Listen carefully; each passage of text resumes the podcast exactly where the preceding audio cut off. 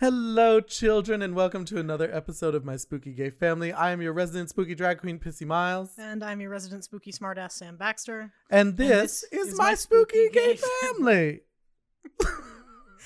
Started to do it very subdued, and you just, you just went nuts with it. I like a little nuts. It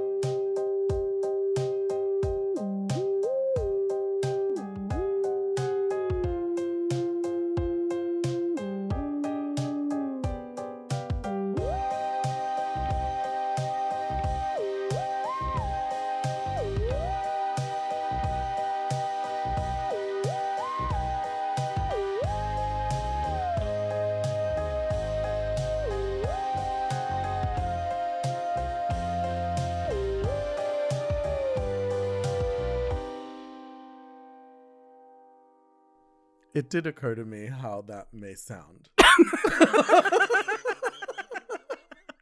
Well, I guess it's not untrue. It no, certainly not. But I, I I think last week was your week for the like strange uh unintended innuendo and this week is mine. It's whoever's the most tired. and I don't know why I am. I shouldn't be. I didn't do much today. I watched the movie we're going to be talking about and then you came over and uh we we recorded one episode and took a little break for dinner and here we are and i'm still somehow like struggling to be a human how are you doing sam baxter I'm okay. I'm ready to do this. I yeah think. Yeah. I I don't know if i believe you I'm I'm a little sad actually because this is this is the last episode in our 13 weeks of Halloween. I know it really is like killing me because and don't tell anyone I said this, but I'm like not ready to give up on Halloween season yet. Yeah, I know. Well, as of this recording, we still have some time. Yes, but as of its airing, we don't really. We have like 3 days, 2 days. Yeah, no, but we have the the holiday itself. We do have the holiday itself is in a couple of days. Uh and that is nice. I'm I am very much looking forward to to Halloween this year. I'm spending some time with uh our friends from Grizzly Kiki. We're going into uh Queens and and visiting our friends Robert and Daniel and we're going to watch scary movies and eat lots of bad food and enjoy ourselves. what are your plans for Saturday? Um, I'm going over to my friend's house and we're gonna carve pumpkins and eat dinner and hopefully watch a scary movie or two. Though she's a she she's not a horror fan, so I don't know. No, I mean I've been I'm there for yeah yeah I've been there for Halloween before with you guys, and usually it's uh it's Hocus Pocus, which is uh, not you know I'm not complaining certainly. No. Um, we've watched other, uh, Rocky Horror usually comes on at least once Yeah, at some point. I I I think that's a good day. I would do Rocky Horror and Hocus Pocus. yeah. I might watch Halloween before I go over. I would if I were you. Uh, I'm I'm certainly going to start my day early, and uh, I'm definitely going to watch a few things before we head out because there are certain things that I know like other people are not interested in watching, but I'm going to watch. Like I will watch Witches Night Out probably, and obviously I will do The Worst Witch, Mhm. and I may even do um the Halloween that almost wasn't this year because it's like a newfound joy to me. uh because I've been looking for it for like 30 years. So I figure why not enjoy it. Um but yeah, I'm a, I'm I definitely know where you're coming from. I'm not excited to move on. Usually by the time we get to Halloween, I I don't want to say I'm ready to be done with it, but like I'm ready to enjoy it, and then once it's done, I'm ready to move you're on you're to Christmas. satisfied. Yeah, I'm satisfied. And this year, I don't feel. I don't feel satisfied. I'm like that guy on Fawlty Towers who's like, I'm not satisfied. I'm not satisfied. Uh yeah, I don't know. I'm I'm not really ready for spooky season to be over. I think it's because this fall has been so lovely. I'm not really ready to let go of fall and you know, usually this time of year I'm uh, running around doing a million Halloween shows and and things like that, and that obviously has not been the case this year. So I guess I could have used a little more spooky this year. Yeah, that's fair. I think just with everything going on, like it's been a little harder to kind of get into the spirit of things. Mm. I will say I did go to a haunted house last week, and that was fun.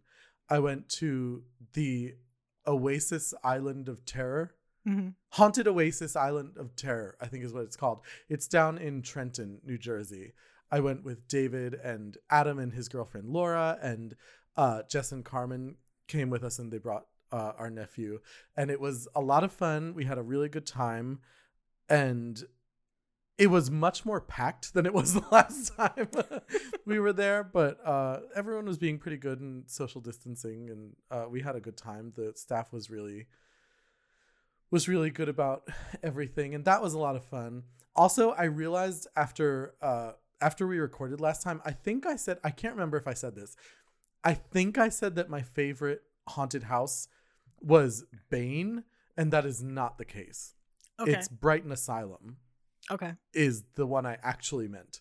So apologies if you listened to our haunting episode and I said Bane and you thought that I meant it. I didn't. But what what sucks is that after I thought about it, I was like, let me go and uh check out and see like what Brighton is doing this year. And they are open, but I found some like controversy surrounding Uh-oh. the owner. Um apparently he is uh he wears a red hat Oh no. yeah. And I was not thrilled about that. So it it made me very sad because it really is a great haunt and I was like, ugh.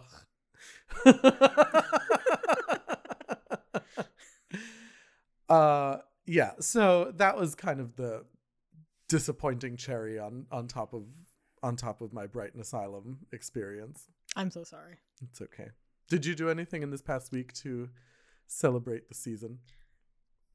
Well, actually, while you guys were at Oasis Island of Terror, um, Sarah and I were watching our niece um, because she was too young to go.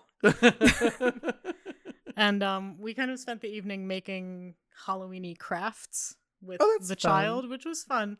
Um, I hadn't made a ghost out of like tinfoil and a napkin in a while.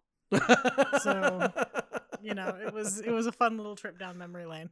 Yeah, I could imagine. I I have I have not done any Halloween crafting in quite some time. You would think as a drag queen that I would, but uh sadly I have not. Um that said, it is our 13th week of the 13 weeks of Halloween and we do as as sad as I am for it to be over. We do have a really great movie to talk about to finish the season. Yes, and I am super excited to do that. so let's get into it. Okay. I'm ready to I'm ready to talk about this movie. It is probably one of my favorite spooky movies that has come out in the last like decade. Yeah, I would I would get to that. That's that's pretty good. I, it's like, I'm sorry, I don't even know what to say. It's like I've been waiting to do this movie for so long that, and this year I just said, we're, "Fuck it, we're just gonna do it," yeah. because chronologically, this should This not shouldn't happen for, this like, six years. Happen for like six years. yeah, this is uh it's definitely kind of falling out of order unless you go by the uh the order that it created, in which case it's probably right on time. It's actually late because we did we, did, do Halloween. Halloween We did Halloween too. We are doing Halloween 2018, the the reboot. It is back. I have to say, my only I love this movie. First off, let me say that. My only complaint off the top is that they called it Halloween. It does get a little confusing. It's confusing because it's like you're doing a reboot and theoretically this comes right after Halloween 1978. So it's like are we supposed to start calling that Halloween 1978 and this is Halloween 2018? I mean, I think that's all you can do to differentiate. It I, I don't know what else I would do because it, it can be very confusing. I wish that they had called it Halloween something something. Just say fuck everybody and call it Halloween too. exactly. and everyone's like, "Hey." Um Yeah, it definitely could have uh it could have used something in the title.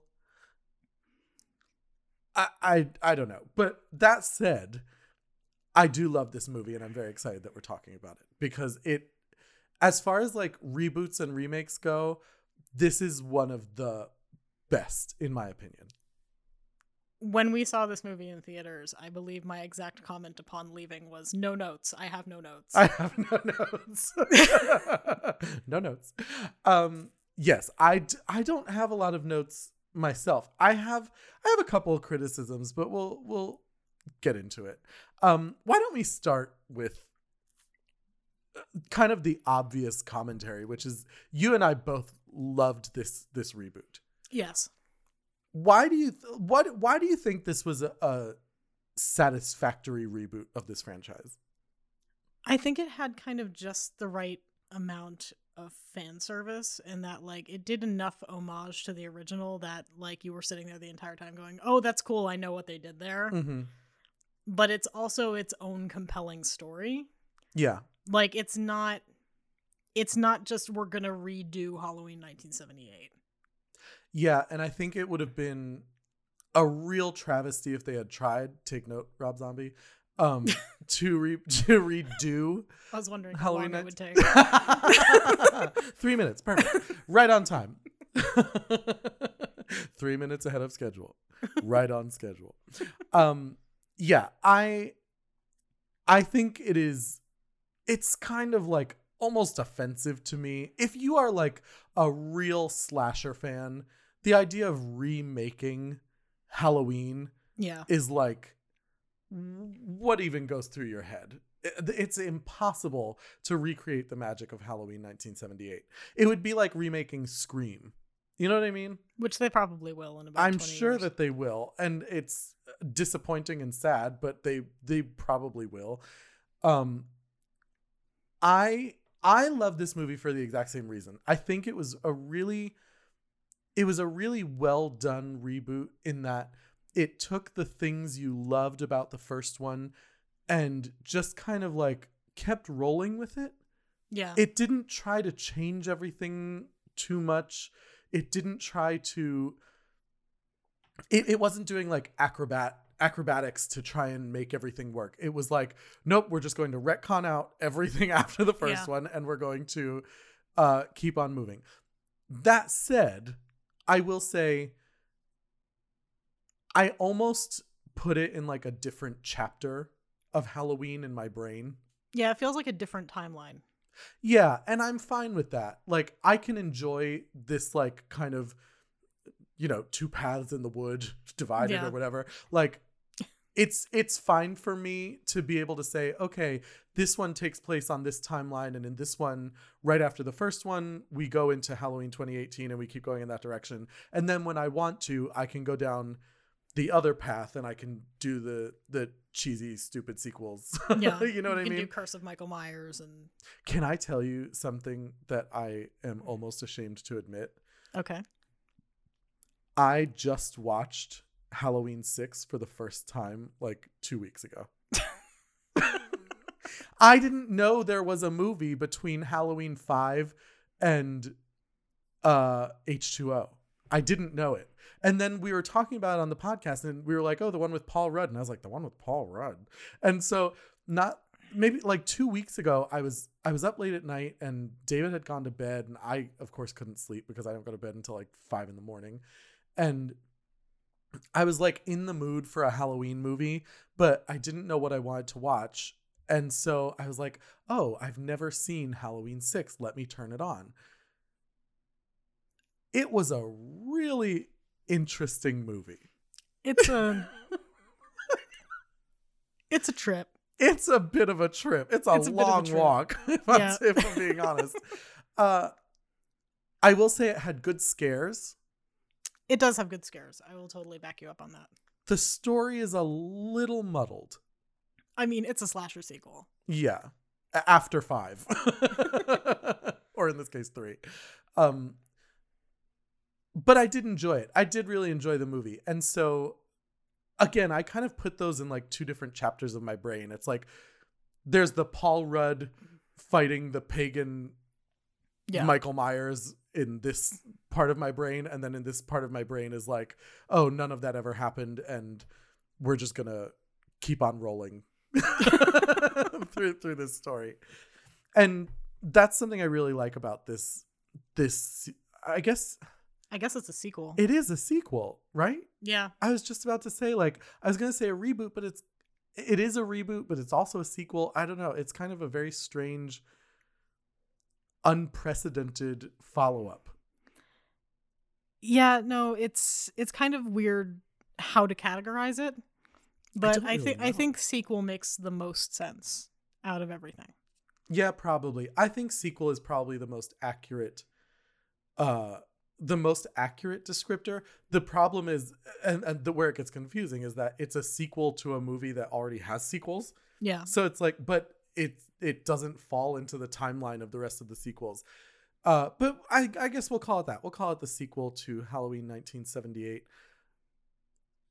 I really loved how they handled the timeline in this one and i think that they made they made michael myers in a really efficient way contemporary does that make sense I think so. I think um more than contemporary, they made him human again, well yeah which was important. yeah And like I was so happy that he's not like an unkillable super zombie anymore. yeah Um as much as I love Jason Voorhees, like I I don't always enjoy the unkillable super zombie. i know it, it can be a lot to deal with when you're trying to you're like well how does this story end then Yeah. because if if he is an unkillable zombie the answer is it doesn't it doesn't ever end uh and we know for a Which, fact, you know, the studios like. Yeah, the studios love it. there is a part of me. Uh, well, I'm sure we'll talk about that later. Um, I shouldn't have said that because now we'll never talk about it again. yeah, so I love the fact that this movie contem in my mind it contemporizes him because is that a word contemporizes? I think so. I think you got it right. Sure, we'll go with that. Um, in my mind, it it brings him into current day because it kind of addresses something that a lot of horror slasher movies have not addressed in the last 30 years or 40 years. There's this idea of like the final girl wins and she leaves and she's fine. Yeah, she's not fine. And it's like Laurie is not fine. She was like the exact opposite of fine. yeah, it shows that she has lived this like crazy tortured life and uh this kind of life of paranoia and and insanity. Well, it's not paranoia when the boogeyman is actually out to get you. Well, yes. but I mean to her family and to the people around her, it is it is described as like paranoia and she's like crazy and she's nutty and she has and it's it's, it's very clear that she is suffering from like PTSD yeah. and uh you, you know she is she is clearly not well after this experience and i thought it was such a great way to kind of reconnect with this character of Laurie Strode because you know the last time we saw Laurie was uh, Uh, resurrection. Resurrection and the it was sequel that dare not speak its name. I know. and it was one of those things where it's like she kind of was in a similar situation. Yeah, I think she was in a she was in a mental. she was hospital. she was she was she was in a mental hospital and she was a, a permanent patient and she got she got a she got a one-way ticket to that to that mental uh hospital and you know obviously in that sequel she dies. In the first five fucking minutes. which is like fuck me why would you ever do this? But that's number one. It, it does have parallels. She kind of you see that she is still um kind of paranoid and waiting for him to return and and you know she goes through a lot of the same arc in a very short amount of time but in this one it's much more nuanced and the character is so much better developed and it it it really shows this human side of of Laurie that we I think as a as an audience kind of forgot about in enjoying this slasher series. It kind of, you know, deviated away from what the effect of Michael really was that night, uh, the night of Halloween 1978. And uh, this movie did such a good job of capturing the horror of it. Yeah, no, it kind of makes it more serious almost. Yeah. Like it's it's not just a fun slasher romp. It's it's contextualizing it almost like it's a true crime story. Yeah, and I think that appeals to a contemporary audience because so many people love true crime now. It almost like makes this supernatural killer more like what we what we listen to in podcasts and watch in documentaries all the time. Yeah, and like I said before, like it it kind of humanizes him, which I think they made the right call Mhm. doing that. I agree. Um, I agree 100%. I have to say I have to say I still laugh that um our introduction to this movie are these two idiots who are making a podcast. it's, like, it's like who the fuck does that? and then I was sitting there. I was watching it today, uh, and I I was like kind of taking notes, and I was like, "Huh, this could easily be me and Sam." Yeah, except we wouldn't have three thousand dollars. Yeah, I was like- interview. I was like, "How does thirty dollars sound?" and the door never opens. How does thirty chicken nuggets sound? One million dollars. Uh, and you know what's funny about this? Because I don't. Uh, God help me, I don't know what the fuck those two characters' names are, but um, um, Dana and Aaron, I believe. Dana and Aaron. How do you remember that? I watch with subtitles, so I catch everybody's name. Such a smart idea. I'm like an idiot. I, I I'm lucky I can find my way straight ahead. Sometimes I'm like I have no idea what I'm doing or where I'm going. Um, yeah, we we start off with Da- Dana, Dana and Aaron. and Aaron. because see, I wasn't even listening before. We start off with Dana and Aaron. Well, first of all, let's let's talk about something that uh that is really important. We have this really great tension building opening where Yeah. they are visiting Michael in again a mental hospital slash prison situation Yeah, like a high security. high mental security mental hospital. Um, and by the way, I was like, I was like, could you imagine? Uh, the only reason this is, uh, if if Michael was not white, I was like, this would be a much shorter movie. I mean, he did get shot six times. You would think that like he wouldn't have made it to the mental hospital. I know six times. I shot him six times. Uh, I knew we were gonna get to to It had to happen. DL at some point. He'll be back. He'll be I- obviously he does have a voiceover in this He does. in this movie. It's obviously not Donald Pleasence, No. which makes me sad. But No, it is not Donald Pleasence, unfortunately. But um, Dana and Aaron are these two podcasters, and they're doing this kind of expose, uh, this deep dive into the 1978 Halloween murders, and they're trying to get Laurie to meet with uh Michael face to face because we have the doctor. Doctor, because that's a good fucking idea. I know, right?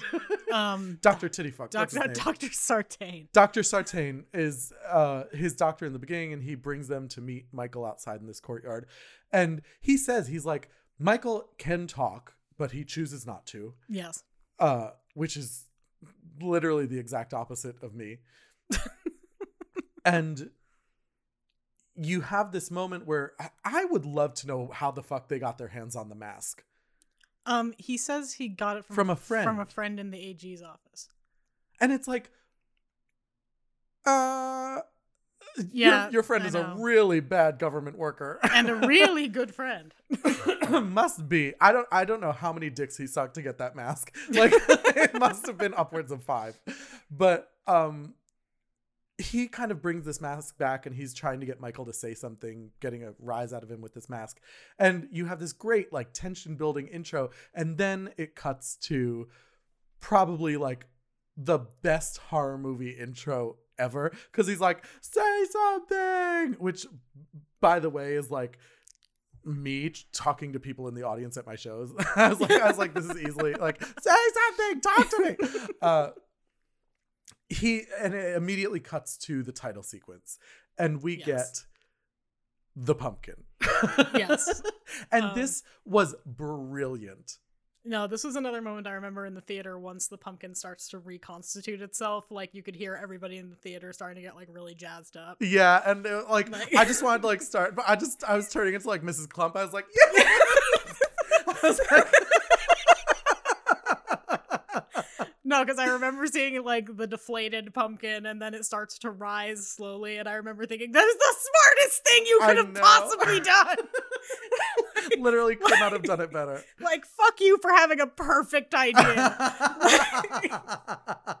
it's so true. It was it, it was so perfect. And I remember like watching it. It's like I was telling you in the minisode this week, uh Jasmine and I had much different ideas about like what this whether or not this movie was she hated it, this movie. And I was like, first of all, I think she's an idiot. But second, I I also think I think it stems from the fact that like when you are a fan of this franchise, you are like all in. yeah, no, you go ride or die with Halloween.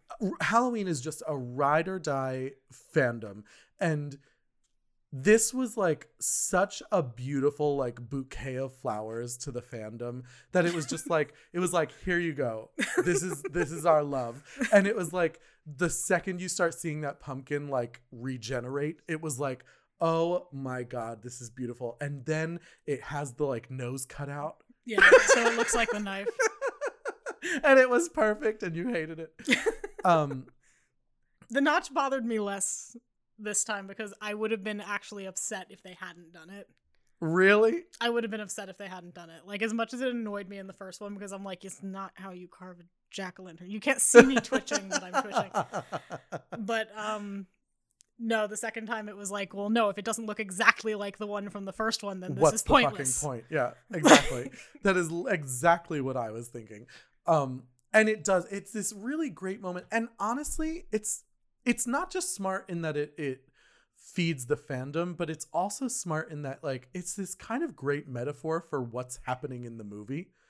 It's like we're taking this franchise that has kind of been leveled Yeah, and we're gonna we're gonna bring it back to life in a whole new way and i know that that's probably like way too deep a, a dissection of, of what this was I don't think so. I think that's about right. but doesn't it feel kind of like that it's like, and especially because the last horror movie or the last halloween movie that came out because i'm not counting uh, Resurrection. no Oh, mr mr z oh yeah, no, no. I'm not counting those movies. The last Halloween movie to come out in the franchise was Resurrection, and I did not see Resurrection in the movie theaters.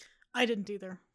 And so it's like for someone like me who was not old enough to have seen most of these movies in the theaters, this was this although we did go see Halloween when it was rescreened in uh, Yes, we did. Westfield. But for for people of our our generation who did not get to see these movies in the movie theater, this was such a like it's a thrilling moment. Yeah, it's like when you hear the Star Wars theme start playing. Yeah, it's like exactly when you go like see a new Star Wars movie and the da da da da starts and it's just like and everybody in the theater starts screaming and nothing's happened yet.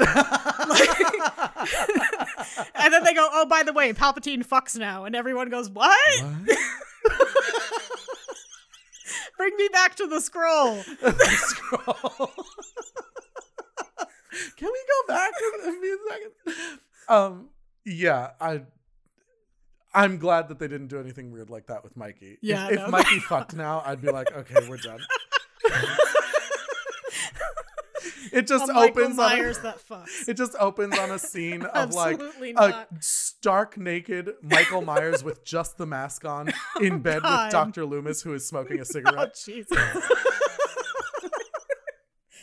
six times. Oh God! he shot me six times.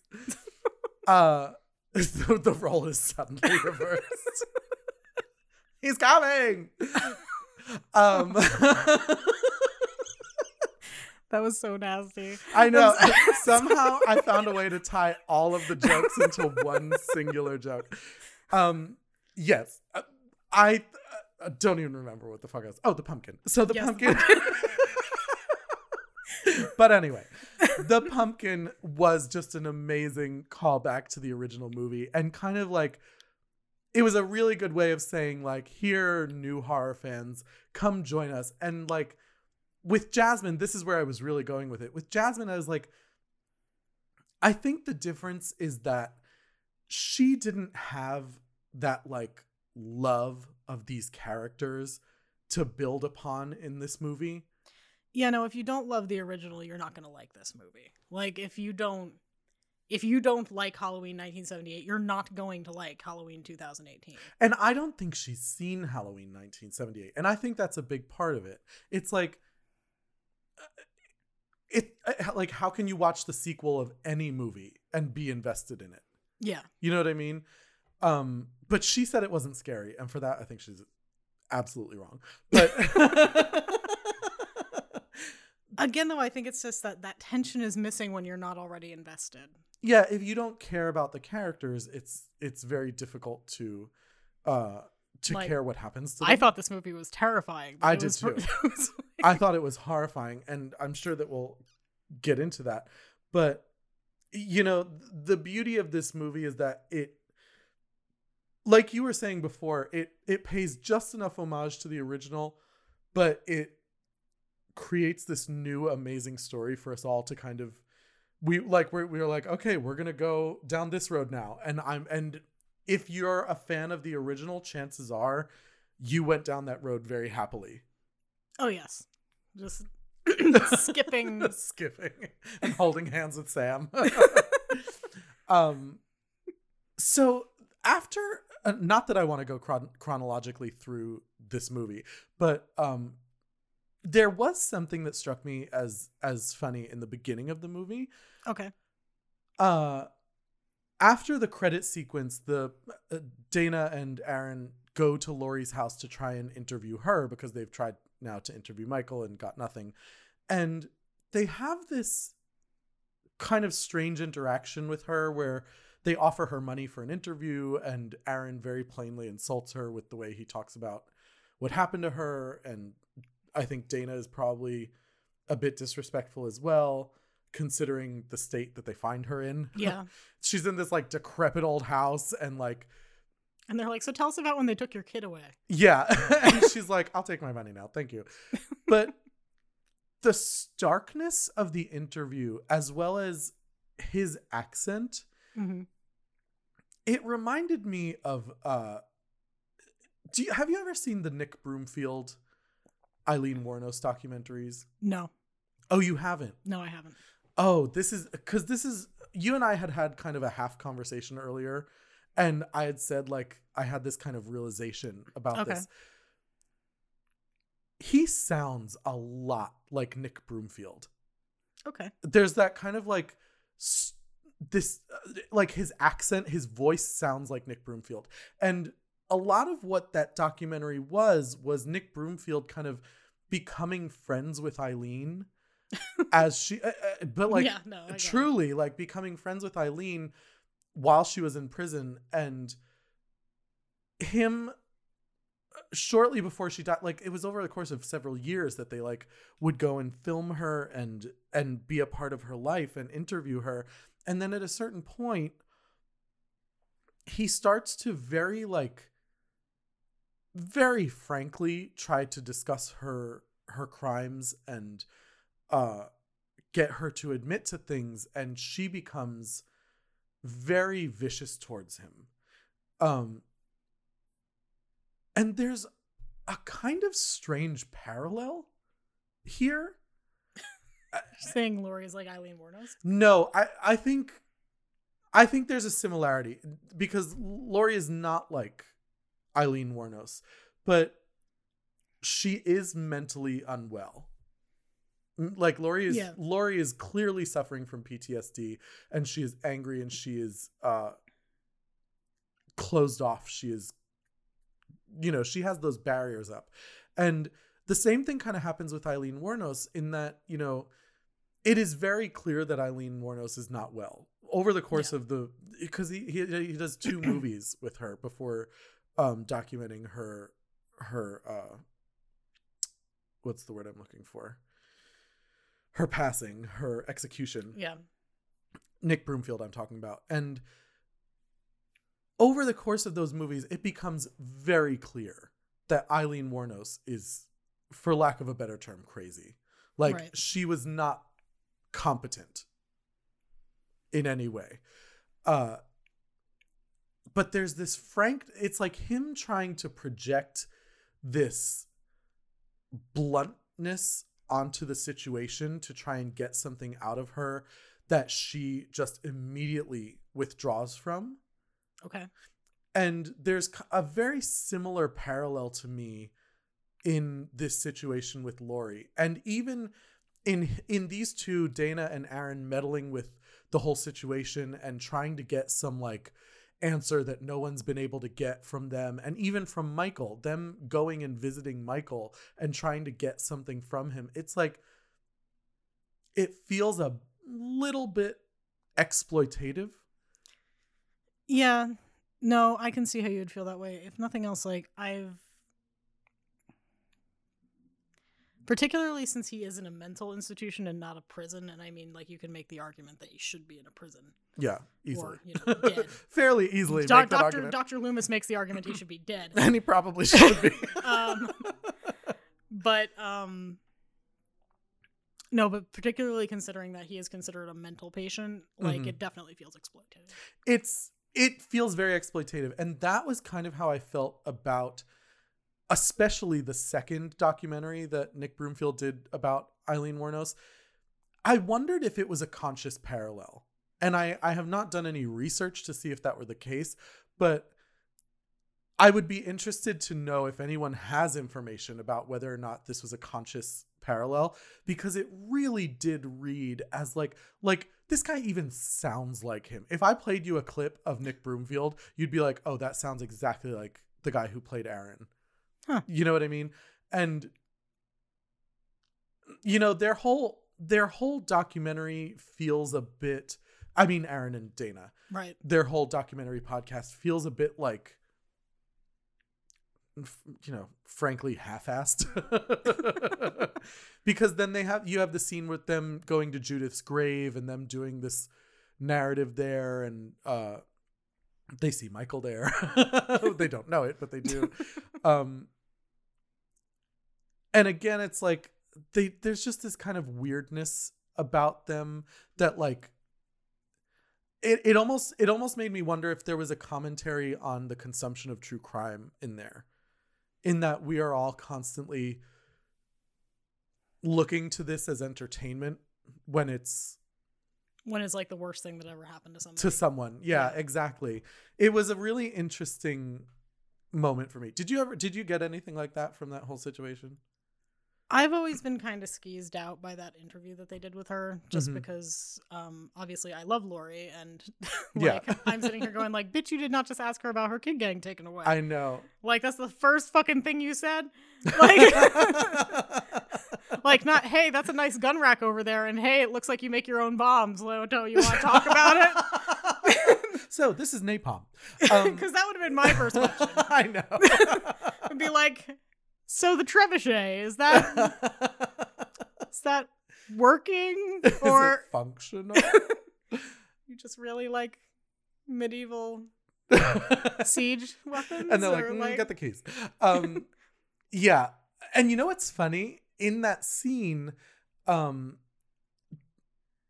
she combats them the perfect way because it's like you said there she's like you know it's interesting to me that you've described michael as this like you've you've humanized michael that you've given him th- that he's someone you should feel sorry for but somehow i'm evil because i've i've had two divorces and Yeah. you know this thing with my kid and it's like it was such a perfect moment because it's like how many times have you been watching a true crime documentary and wanted to say that it's like almost like villainizing the victim victim blaming and and doing all this stuff and it it was such a great commentary on where we are right now in a- as a society with regard to criminality.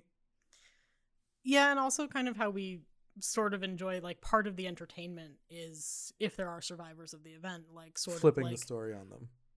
are they a dumpster fire now? We want Yeah. to know if they're a dumpster fire. Yeah.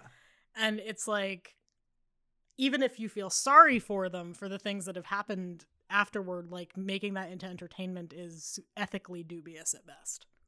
Yeah, at best. Um that was like my big philosophical moment in this, in this movie. That's it. I, d- I did not want to like turn this into like a crazy serious discussion. Although you said you had a realization. over my my of the movie. realization was not nearly as deep. It was I didn't Michael's mask is white. I didn't catch the first time around that um Allison is dating Lonnie's son. Wait, what? Cameron is Lonnie's son.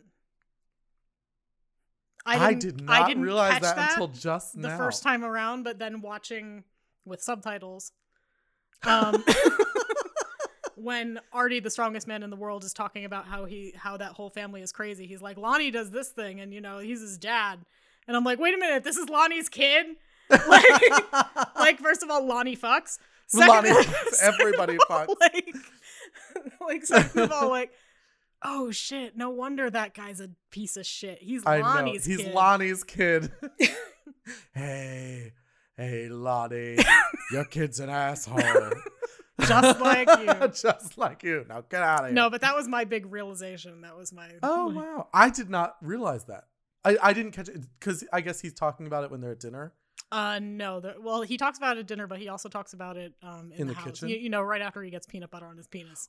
And let's talk about this for a second because this was actually you had said like you don't have any notes and I don't for the most part either hmm but there is some dialogue in this movie that is just plain not good. I, I really have a strong suspicion that that was ad libbed. I think there was a lot of ad libbing in this movie, and I'll tell you why. You can plainly tell when something goes from scripted to ad libbed in this movie. The peanut butter on the penis line was clearly ad libbed. That the fat kid ad libs a lot, I think. Yeah. No, a Um, lot of his is Even even the scene between what's the boyfriend's name? Cameron. Cameron. Between Cameron and Allison when he steals her phone and throws it in the Mhm. um and throws it in the pudding it's like there's a chance this was scripted and just poorly acted but there are a few lines where it's like it looks like that kind of judd apatow style of improv where it's like he just rolls the camera and he'll be like he'll think of a funny thing to say and he'll say oh say this and the person will say it the, have you ever seen like a bts No. on a judd apatow movie there's a lot of videos of it and it's like I remember I watched a BTS video from like This Is 40, and it's a video of Melissa McCarthy yelling at Paul Rudd. And Melissa McCarthy is just standing there, like staying in character, and he'll be like, Tell him, tell him his nipples are tell him, tell him his nipples are too high, and she'll be like, besides your nipples are too high. It's like he just keeps like throwing lines at Mhm. her to like say to him, and that was kind of how those moments felt to me. It felt like improvised or just like kind of on the spot and it was trying it was like almost trying too hard to emulate contemporary speech and came off as totally unrealistic and stupid Okay, that's fair. I mean, I hadn't thought about it that much. I just kind of thought that it sounded you know weird. it sounded weird. especially because like like that that one line where he's like i got peanut butter on my penis first of all would you say anything like that to your child no, but he's a strange one. Right? he is a strange one but also you did not get peanut butter on your penis you got peanut butter on, your, pants. like unless he's walking around the kitchen stark naked from the waist down like he's michael myers at home with dr loomis Oh, he is he is not getting peanut butter on his penis it was just such a stupid line and like kind of pulled me out of the movie in a weird way i hope there's less of that in halloween kills Well, Ray won't be in Halloween Kills, so at the very well least. yeah but cameron might be Hopefully, something bad will actually happen to Cameron in Halloween Kills. Because that is one thing about this movie that surprised me. I don't think it's necessarily it Good didn't like bad. ruin the movie Yeah. for me, but the fact that Cameron doesn't get killed, but Oscar the fat kid does, that really bothered me. weirded me out. like not to the point where I thought it like was good or bad, but I was like I was like why did you kill Oscar and not Cameron? Well, because Oscar was doing the nice guy bullshit, where it's like, you deserve better. I'm gonna try and make out with you.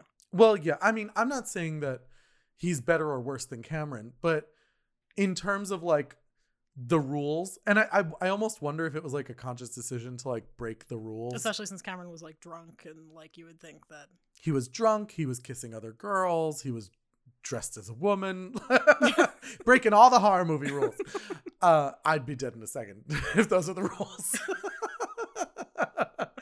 uh, but yeah, he. It's like I I kind of wondered why he was able to get off kind of scot free, but I will say this: David and I were watching uh, a video that was put out recently by Variety.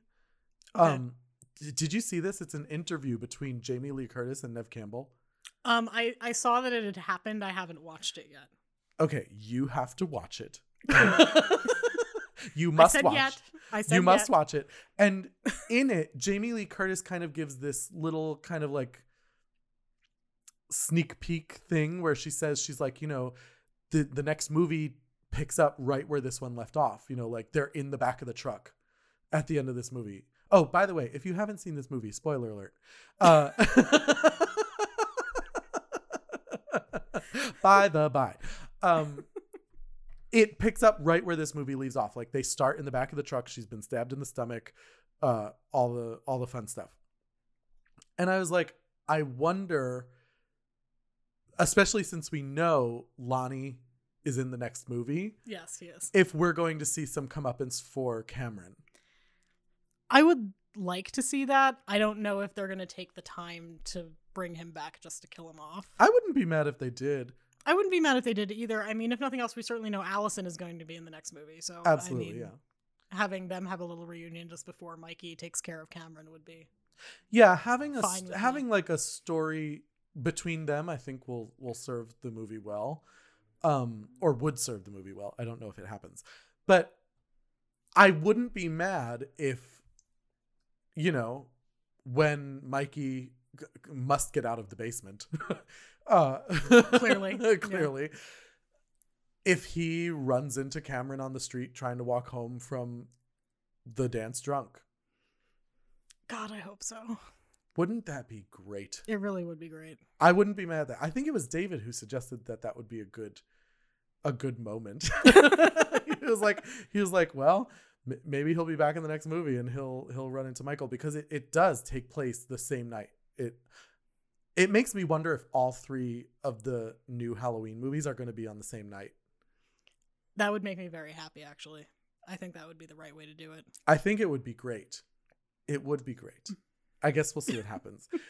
um, so let's talk about Mikey for a second. This movie is really great for uh Michael as a character, not only because we have Nick Castle back as the shape, which is a joy in and of itself. Yes. but um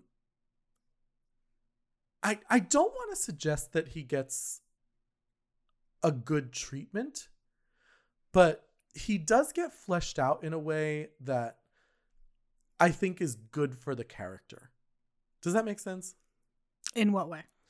In that, like you were saying before, he's humanized, but not in a compassionate way. He's just kind of like, we get to know a little more about him in this new context because obviously the whole idea is that Halloween 2 never happened. Everything after Halloween 2 never happened. It was just that he was shot six times and apprehended the night of the murders in Halloween 1978. And so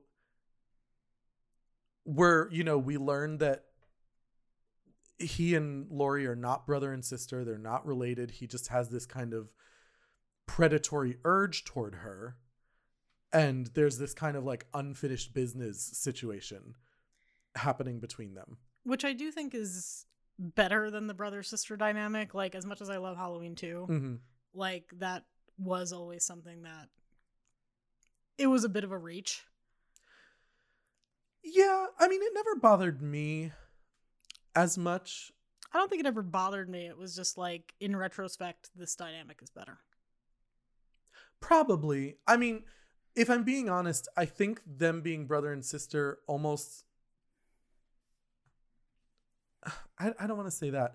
I don't want to say it makes more sense because when you think about Michael, it's not that he kills people strictly within his family.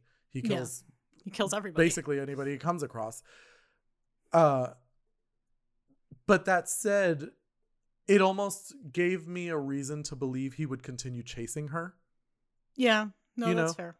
Um not that I think it's so impossible to think that he would enjoy this kind of cat and mouse game he's playing with her and that's why he continues to do it. It almost makes it again kind of more real in the sense that anyone who likes true crime knows that very rarely is there a rhyme or reason, Yeah. you know? It's also like, and this occurred to me today while I was rewatching it, like Michael gets driven essentially to Laurie's house. Yeah. Like, there's an honest question as to whether or not he even knows that it's Laurie Strode. Like, he might just be trying to kill the person who's in front of him. I mean, that's fair. Because, like, we don't know that he would have gone after Laurie specifically if she just wasn't the closest available victim. That's hard to say. I don't know because S- Dr. Satine or whatever the fuck his name Yeah. is. Uh what's his name? Sartain. Sartain. Dr. Saltines is uh, uh, my kind of doctor. Dr.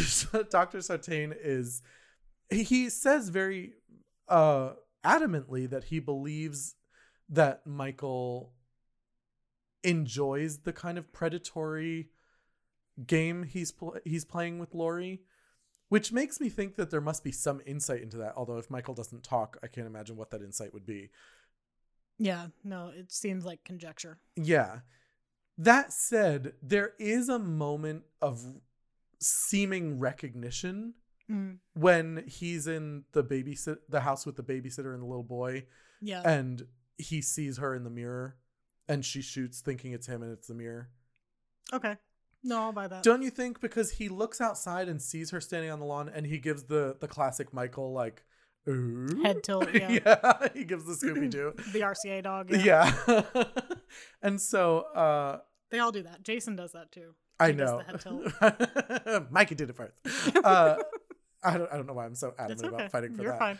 Um, but it does kind of seem like there's a moment of recognition. I don't know if that means he would have pursued her, but it did seem like there was a moment between them. Yeah, that's fair. I just like I don't know like how he would No. know unless he like heard the cop talking to her. I And mean, she knew does- her name from the first time. I mean, she does look very similar to what she looked like in Halloween 1978. I think they did that intentionally. You know, obviously Jamie Lee is wearing a a wig in this in this movie, and it it definitely looks like an aged version of the Laurie Strode hair. Yeah. And her face is not that dissimilar. I mean, she has glasses now, but um she looks very similar if I'm being honest No, that's fair. um again i think it's i think it's kind of an astute observation to say that he might not have pursued her had it not been for the fact that he was literally driven to her house i think once he's there and maybe this is wishful thinking it it does feel a bit like there's this this recollection or this this past between them especially because you have so many parallels. She has designed her house literally to be a trap for him.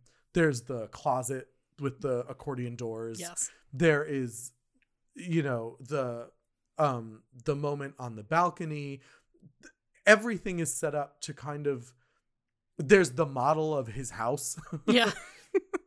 you know there's all this kind of callback to what happened and I, though i do believe we are supposed to think that he is uh Coco for Cuckoo Poops, he, I think, would have a visceral reaction to that. No. No, I think you're right. I think it's it's clear he did have a visceral reaction to it because of what happens during that sequence when we're in the house in the dark. Mm-hmm. Like he comes at her. Yeah. Like which is not it's not atypical Mikey, but he comes at her fiercely. Fiercely, yeah. Like it's not that same. I'm gonna walk over and, and Yeah, slowly I- pin you to the wall, turn you into a pinata. speaking of poor Oscar, um, which was a brutal death, it was it was a by the way. death. That was a bad death. I was like, Jesus, but a great scare. Yeah, no, it was well done. The whole motion sensor light, I was Oh. like, whoa! it just got It's like me. lights out with Michael Myers. I know, which is like worst case scenario. I'd rather fight the, the lights out demon. Um, yeah, I, uh, I, I don't know. I, I'm going to operate under the assumption that he knew it was her, especially because to that point she was the only one who had ever escaped him, and I can't imagine that that was something he didn't think about for forty years. It's like just that one that one girl. that Stupid. got away. Stupid bitch. It's know. Like that's just been his internal monologue for 40 years. fuck her, fuck her, fuck, Fuck her. that yeah, Loomis hadn't shown up I I know for real. Um, and shot him six times. six times. Six times. um, what the fuck was I gonna say? Oh, I, I think the the kind of beauty of that whole scene at her house is really about um the way they set it up that she became kind of the hunter. They they really played with dynamic in this movie. They changed things up a lot because Laurie ends up hunting Michael which Yeah. is a total a total switcheroo. And also in terms of the cinematography something that you had noted was that a lot of this movie does take place knowing full well where Michael is. Yeah. And what he's doing. It's, it's more shot from his perspective than it is from Most other people. most other people. yeah. And where in any other slasher movie we would have a shot of the victim kind of wandering around the house and like a little sneak peek of Michael like maybe around a door frame or something like that. In Mm. this one it's the exact opposite. It's we have a full on shot of Michael and in the background we just see the setup for the next kill. Exactly. Yeah. So it's like they cine- I do not know what that word is. They use the cinematography. You just had a full on stroke. It was like mid word. You were like, nope. Your brain just noped out of that It word. was, it was more I didn't know if c- cinematographically is a word, and I feel like it's probably not. oh, wow. But I had a moment where I'm like, I'm not gonna be able to pronounce that. I'm on Claritin-D. Cin- So- cinema- Cinematographically? cinematographic? I don't know. See, that's like- why I stopped. I feel like I'm I feel like I'm singing this word in Mary Poppins. I don't know what the fuck this word would be.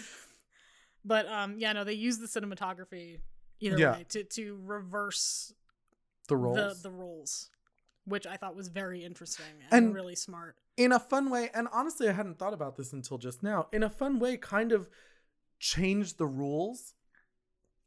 You know what I mean? Yeah, Like almost in the way that Scream did, where it's like we're going to change the entire way we tell this story, and uh, it it becomes like a totally new thing. yeah. No, I I don't think I've ever seen that setup before. No, not where the hunter becomes the hunted in such a strong way. In one of these movies, at least. At least like before the like ten minute to the end mark. Well, yeah. Then it, uh, then it, you know, takes a takes a swerve. But oh my god, I have not even eaten today, and I'm like, why am I imploding already? Um, yeah, I really liked that about the way they did that with Michael. Although I will say I missed a little bit of the like seeing the mask in the shadows, which we didn't get as much of in this one. Um, I wouldn't I wouldn't mind a little more of that in the next one, maybe in the beginning. Yeah, no, I think we'll see a bit more of a return to form for Halloween Kills, just because I don't think the message is the same, because the ending won't be the same. no, but it like, can't be. I I love the fact that, that after they have that their little knife fight in Laurie's house, he throws her out a window, Yeah. and then he turns away and comes back, and she's gone. yeah. And I'm like, this is just so perfect because I they know. do the same musical swell, and it's yeah. like. Da, da, da, um yeah it is a great moment and again a really great storytelling device this is something it, this feels like an elevated version of halloween to me everything feels so intentional and different and interesting it's like we're going to take these characters you love and we're going to continue to play with them, which is something that I felt like was kind of lacking in this franchise. They weren't playing with how they were telling the story. It was all very like kind of one note. And having Laurie consciously besting him yeah. Was a really fun way to come back to these characters. a lot of the criticism of this movie because there were people who didn't like it and a, They're lo- wrong. a, a lot of the criticism was kind of that you know neckbeard on the internet going like they social justice warriored halloween because Laurie won so it's like I know. And it's like you can suck a fat ass. Like just put put your lips around the hole and suck away because you can fucking die in a fire like Mikey. I just uh, it pisses me off because it's like the whole it- the whole draw of these movies was the final girl. It Yeah. always was. She was always supposed to. him. is the hero of the story it is not Michael yeah. That's and we point we fall in love with the villains because they are part of the story we love and i think you know obviously when you know it's fake the kills are fun you Yeah. know on in these movies but like at the end of the day michael is the villain we're su- we're all supposed to be rooting for Laurie Yeah. and so changing up the way this is told i think was a much better plot device than just making her a lifelong victim. Yeah no and it's odd to see a final girl with that much agency right from the beginning of a movie. Yeah. Um because in this one she's kind of not the final girl. She's No. she's the ahab. She's dr loomis. Like at one point she calls dr sartain oh you're the new loomis. It's like no sweetie you are. You're the new Lewis. like no honey no. Look in the mirror she looks in the mirror she's like my god my beard. Um i shot him six times! She, immediately claps her hands to her mouth. She's like oh no. She, she he opens the closet looking for her. There's just a bunch of beige trench coats. He's like he's like son of a bitch. That's the draw. That's why he keeps chasing her. Um no but laurie is basically like she's walking around going it's coming. She's, It's she, she's she's doing that she for really most was of the whole movie. movie. yeah. She was the ahab. That's a really great uh that's a really great observation. But before we get off the topic of this can i just say how much i fucking hate uh people who had that complaint about the movie? Stay Es- away.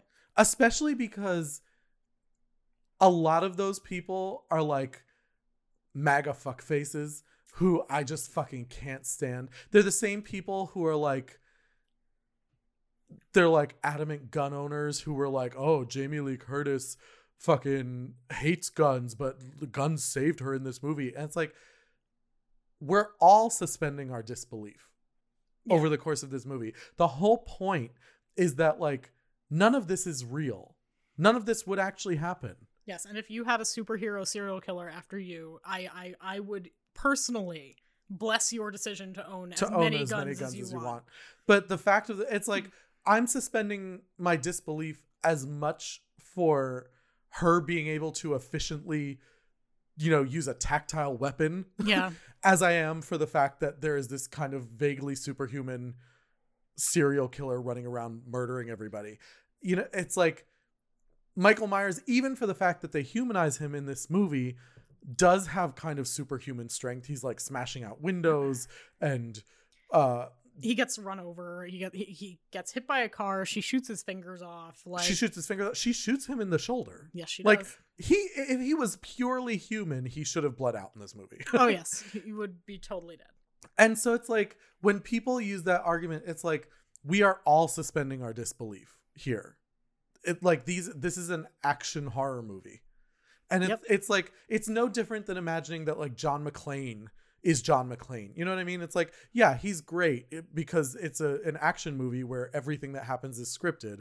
In real life, most people shoot each other with with their with their guns and it's all accidents and self harm. And it, it's so like, it makes me so angry because it's like, don't make me come over there and slap some shit in some fucking sense into you. Like, I will. I will fight you on this every fucking step of the way. Yes, she needs a weapon because she's a final girl and she's fighting a superhuman demon man. Like, I don't want to have this conversation and you I I I banish you. I I I bind you. I bind you. I bind you, Midwest.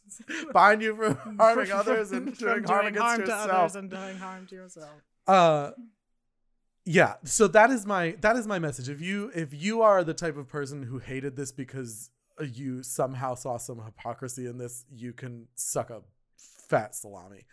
Um it just makes me so angry. It's like you really had to like politicize Halloween. Is that really what we're gonna do? Like suck an asshole. Just fucking eat a fart. I hope you die.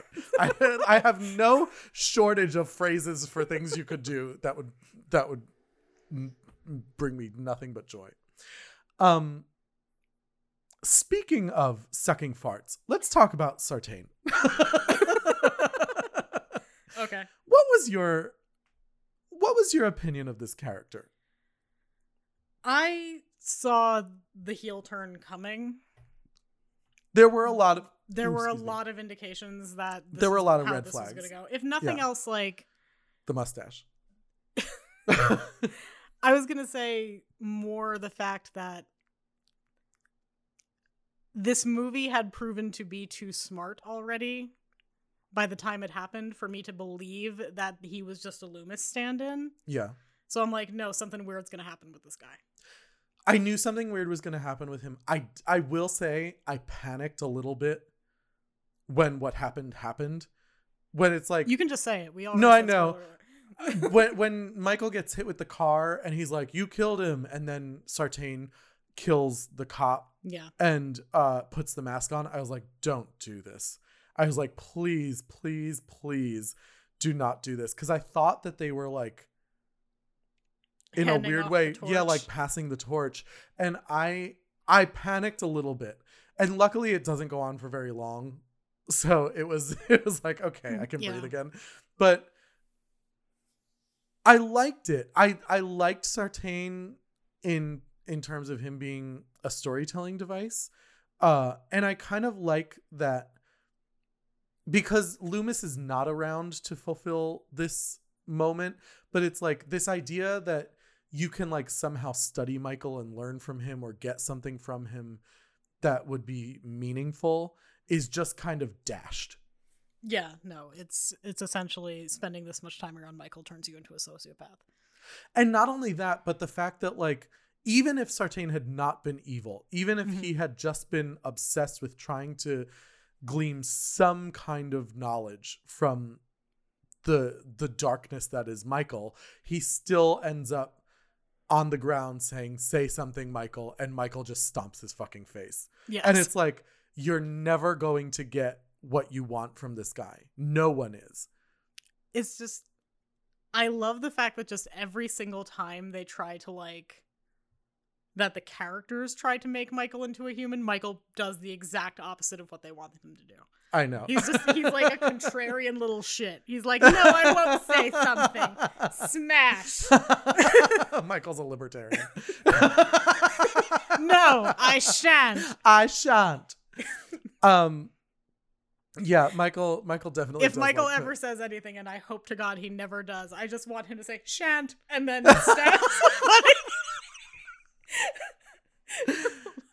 Do you think that they will have Michael say no, something? I think it would be an incredibly stupid decision to have Michael say anything ever. Like I don't care if it if it Halloween ends, I assume somehow Michael is going to die. Whether or not Laurie dies as well is up for debate Mm, and keeps me awake at night. I know. But um I'm even a little bit worried that she might die in, In Halloween, Halloween Kills. N- And I have no, I have nothing to substantiate this. I have, I have no information that anyone else has or doesn't have. But like, it's there's just this like, instinctual dread. I know there's this like awful gut feeling, but it's the same thing we said about this movie. You know, when we were originally going to go see it Yeah. two years ago, it's like I remember you saying to me like, I just don't know if I could handle it if she died. I really don't. Like I I think I might have like stood up and walked out of the movie theater if she died. I Like know. It's it's one of those things the- same thing goes for Sydney and Scream 5 like there is there's just certain there are certain characters that I will never forgive you for if you kill them like know. I, am perfectly happy to say that if Halloween kills kills Laurie Strode or Halloween ends kills Laurie Strode my personal Halloween franchise Is stops over. at Halloween Really? it's Halloween and Halloween 2018 and that is my personal timeline and that's it Huh. Like if they kill Laurie Strode in either of the two sequels, I'm stopping at the one that that where she killed him in the basement and that's how it ended. I mean, that's perfectly fair. I don't know how I would feel about it. I guess it depends on the manner. I don't want to say the manner of the death because that makes it sound like if she doesn't die like a gruesome death, I would be upset. It's not the manner of the death, it's the matter of her going. Like, like if she died in Halloween Kills to save Karen and Allison. Allison, Yeah. and then the last one is Karen and Allison Avenging. avenging Laurie, I might be able to deal with that.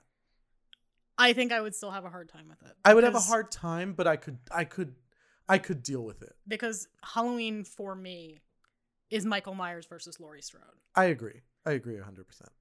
So it's like when you take either of them out of the equation, it's just not interesting to me anymore and it also makes me like irrationally angry. I know. So it's I'm not going to lie and say that I would be happy about it or that I would even be satisfied by it, but if her going served the story, I could at least cope with it. And what scares me is there are a lot of actors out there who are like, "No, I want my death scene. I want my my curtain call. You know, I want that last sequence." Hmm. And I don't know Jamie Lee Curtis, and I don't know whether or not she's one of those actors or if she's kind of sitting here going like, "No, fuck that, Laurie wins." I mean, I hope she's the latter. I, I hope she is too, but like, it's one of those things. Like Harrison Ford was trying to kill off Han Solo since Empire Strikes Back. Really? Yeah, he wanted Han to die in like Why? every movie since the first. I don't know. I guess he was really into playing Indiana Jones at that point, and he was like, "Fuck Han Solo." I guess. For me, I mean, I will say I know that the reason Laurie died in Resurrection was because uh Jamie Lee had basically said in no uncertain terms that she I've literally never heard that noise in my life living in, in this apartment. Um she had said in no uncertain terms that the reason she died in Halloween Resurrection was because she was done with this character. She Yeah. did not want to continue doing it. Jamie Lee Curtis was never a huge part of like the horror con. She doesn't watch horror movies. I think she was kind of tired of being associated with this character because of the frivolity of it. Yeah, just because it was the same thing over and over again. Yeah. But I think for her, this new reboot of it might have freshened the the the situation a, a, a bit. Well, I think because it makes Laurie more complicated. it makes her more of a fleshed out person. You know, Yeah. it's not just it's not just the cat and mouse game. It's a lot more intricate. And so my hope is that she would not be willing to let her go. But then you have the actors who think that kind of what I was talking about where is where it's like this is the logical conclusion of this story. I don't think it is though. Like I, I don't think it's necessarily the logical conclusion. Like I think you can and are allowed to have I don't want to say hopeful, but hopeful horror movies Hmm. where you're allowed to let good win out. Yeah, And I think the way good wins out in Halloween is Laurie Laurie survives. I agree. I agree. I don't think she should die. Yeah. I could just see the I can see the theatrics I can and dramatics. I can see the dramatics of it. I can see the shock value of it. Yeah. Like I, I there are a million and one reasons to go either way. Which is one of the reasons why I have to disagree with Jasmine and say that this movie was scary to me was I had no idea walking into this what was whether or not I could trust that they were going to treat that character the way I wanted them to treat her Mhm.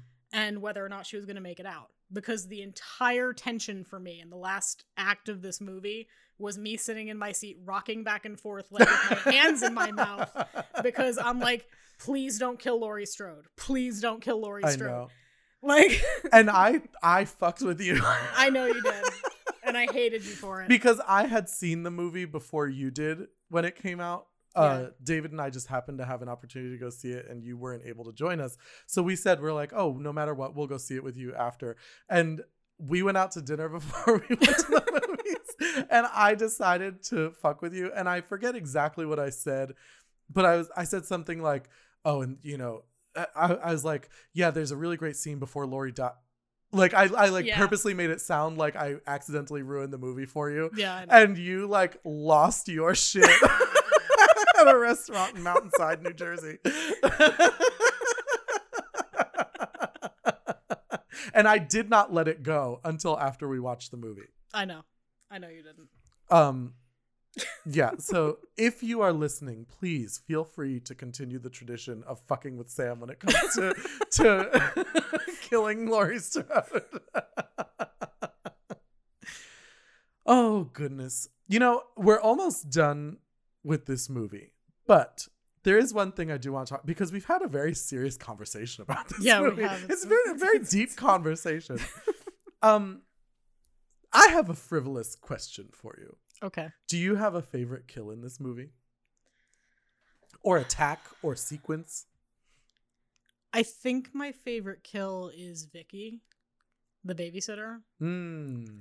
Um, It's very scary. yeah, because he's hiding in the closet, and it's Which is like everyone's worst which fear. is everyone's worst nightmare. Also, I love Vicky and Julian, the yeah, little kid. me the too. little kid is like my favorite character in the entire movie. I'm like, finally, someone who speaks sense. I know. Like, Don't go up there, you're gonna die. it's like, don't go up there, you're gonna die. She goes, no, it'll be fine. He's like, no, it won't. It won't be fine.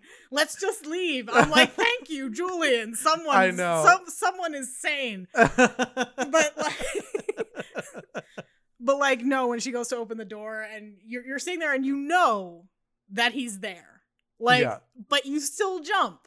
I know. It, it was a really good scare. Her getting like dragged into the bedroom across the floor, like it was just, it was brutal. It was scary, and it was kind of fun. Yeah. So I I, think it was that. kind of the perfect Halloween kill. I will agree with that. I don't think there's a bad kill in this movie. Me either. So I will say 100% I, I agree with you. I'm torn for my favorite sequence.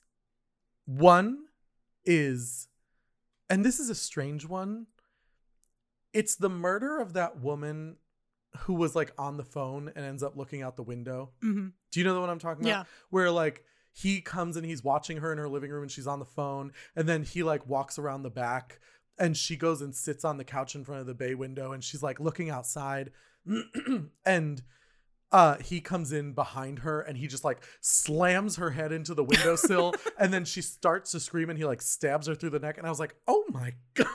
Yeah, Mikey's got some vicious moves this time around. Like who pissed in your Cheerios? Like he was pissed off at this He's woman. like, it's 2018 and this shit's rated R. So here we go. I do think that was a big part of Yeah. it. It is funny though, like the most brutal murders, in my opinion, are the ones that happen when he's like freshly out of the hospital. Yeah, the kind of random ones. Yeah, and I think that as at least from a storytelling perspective, I wonder if it's because it's like he's been bottling this up for like 40 years and now he finally gets to just like unleash himself upon the upon the town of Haddonfield. Um that one and, and this one is not a kill, but it is a sequence that I really love in the movie. It is when Laurie is kind of like tactilely going through her home Mhm. and looking for Michael. Yeah. And she's like, she has built this house so that she can like check a room and then hit a button and a Yeah. gate comes down. yeah, it's, it's the like, best. like Jesus Christ. And when you're watching it the first time, it's like, yeah, I know because you're like you're like oh this is like someone is doing literally everything right, um, and then you get to that last room and you're like he must be in here because she's checked every other room Yeah. and you know he's in there and you don't know where and then it's like it's so tense and scary. That is one of my favorite moments in the whole movie. I have to admit, I think the time I was most scared in the entire movie, for reasons that should surprise no one considering the conversation we've had, is when he's got both of his hands through the door and he's slamming her head into the oh, door. Oh yeah. Because I was sitting there going like, "This is it. I'm watching Laurie die. Holy shit!" like, like, nope, no, Goodbye. no. Goodbye Like, to all life. bye, bye. bye. bye bye bye bye bye. But yeah, no, then she shoots him in the hand, and I cheer. I think, I think, I, I think I actually slumped over in my seat. Like, like Sam I just just went melts like to the floor. like I had a full blown panic attack, and then it came right down. You did a full Madam Mim. You're like.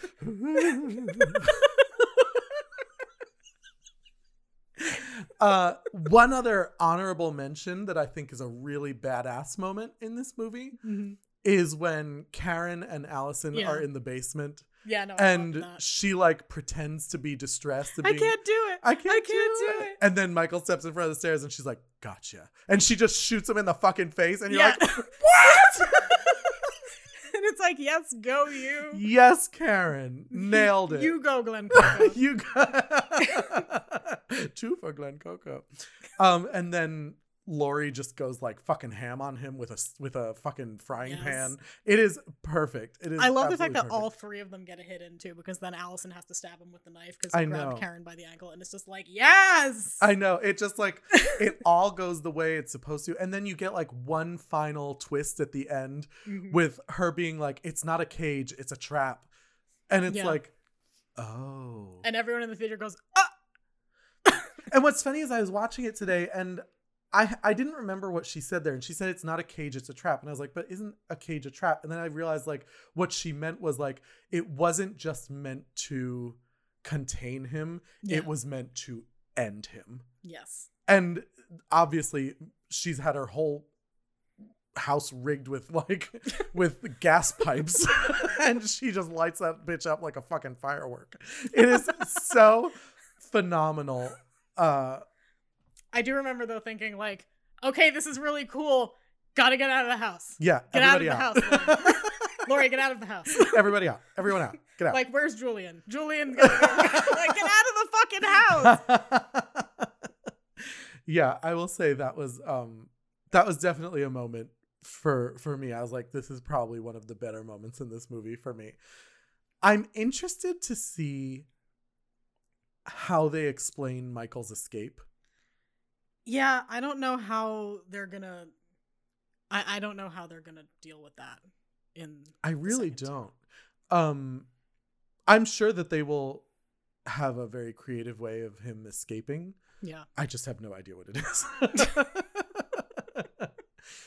I imagine that like he found somewhere to hide down there and when the firefighters come in and put the fire out He's gonna kill a couple firefighters and get out of there. and and run or I mean the fact of the matter is that the floor like she was able to shoot through the floor.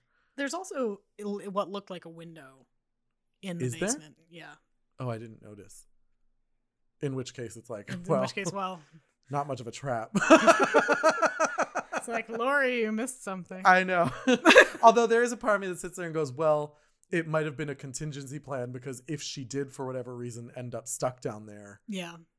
That's her way out. Uh, And that's something that I'm like, well, is that going to be the explanation? I think she's also figuring that, like, by the time he gets to the window, he's going to be so very on fire that it doesn't matter. because Halloween 2 never happened and he, he, he, has And not done this before. yeah, he's just crawling out the window. Shut! Shant. That's Michael's new catchphrase. Michael's new catchphrase is shant. oh, Jesus. Well, that's Halloween 2018. We did it. yes, we did. We made it through. I do love this movie. Uh, if you guys have not watched it, this is as good a time as ever because we are only uh, two days away from Halloween. Yes, and happy Halloween since we won't talk to you again. Happy, happy ween. Enjoy your day. Uh, for those of you who are uh, practitioners, happy Samhain. Blessed Samhain, I guess I should say it's not really happy Samhain. Yeah. Blessed Samhain. And um, we hope you guys have a really, really, really amazing Halloween. Please write to us and let us know what you're doing. Send us pictures. If you, and I mean this from the very deepest part of my being, if your pets are wearing costumes, send us pictures. Yes. I like send us the pictures of your pets in in costume. Children will take them or leave them. Pets, we want to see them in their Halloween costume. Especially if you manage to get one onto a cat. Because, Exactly. because you earned it, damn it, and the world deserves to see it. we desperately want to see your Halloween costumes and the costumes of your your your pets. So please, please, please send them to us. We always check our our messages on Instagram and on Twitter. And uh, if you if you tweet them, uh, just tag my spooky gay family. We will absolutely love them. We will repost them if we if we love them. So I love how you're looking at me like, don't you dare just hit the like button. You have to. we will. We will repost uh, all of your amazing costumes. And please have a very safe and healthy and happy Halloween. Uh, send us all the pictures. We can't wait to celebrate with you guys. So uh, until November, stay spoopy and remember.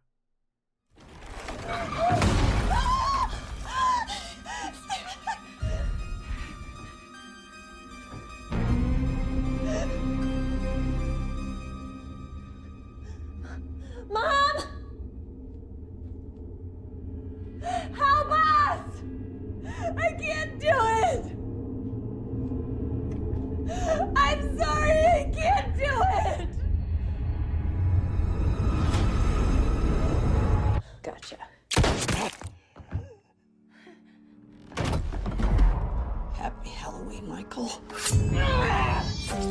My Spooky Gay Family features music by Nate Walker, artwork by David Alon, and this episode contains clips from Halloween 2018, distributed by Universal Pictures 2018. Please subscribe on iTunes, leave us a nice message, and follow us on Facebook, Instagram, Twitter, and Patreon. My Spooky Gay Family is a product of Barbara Duel Productions.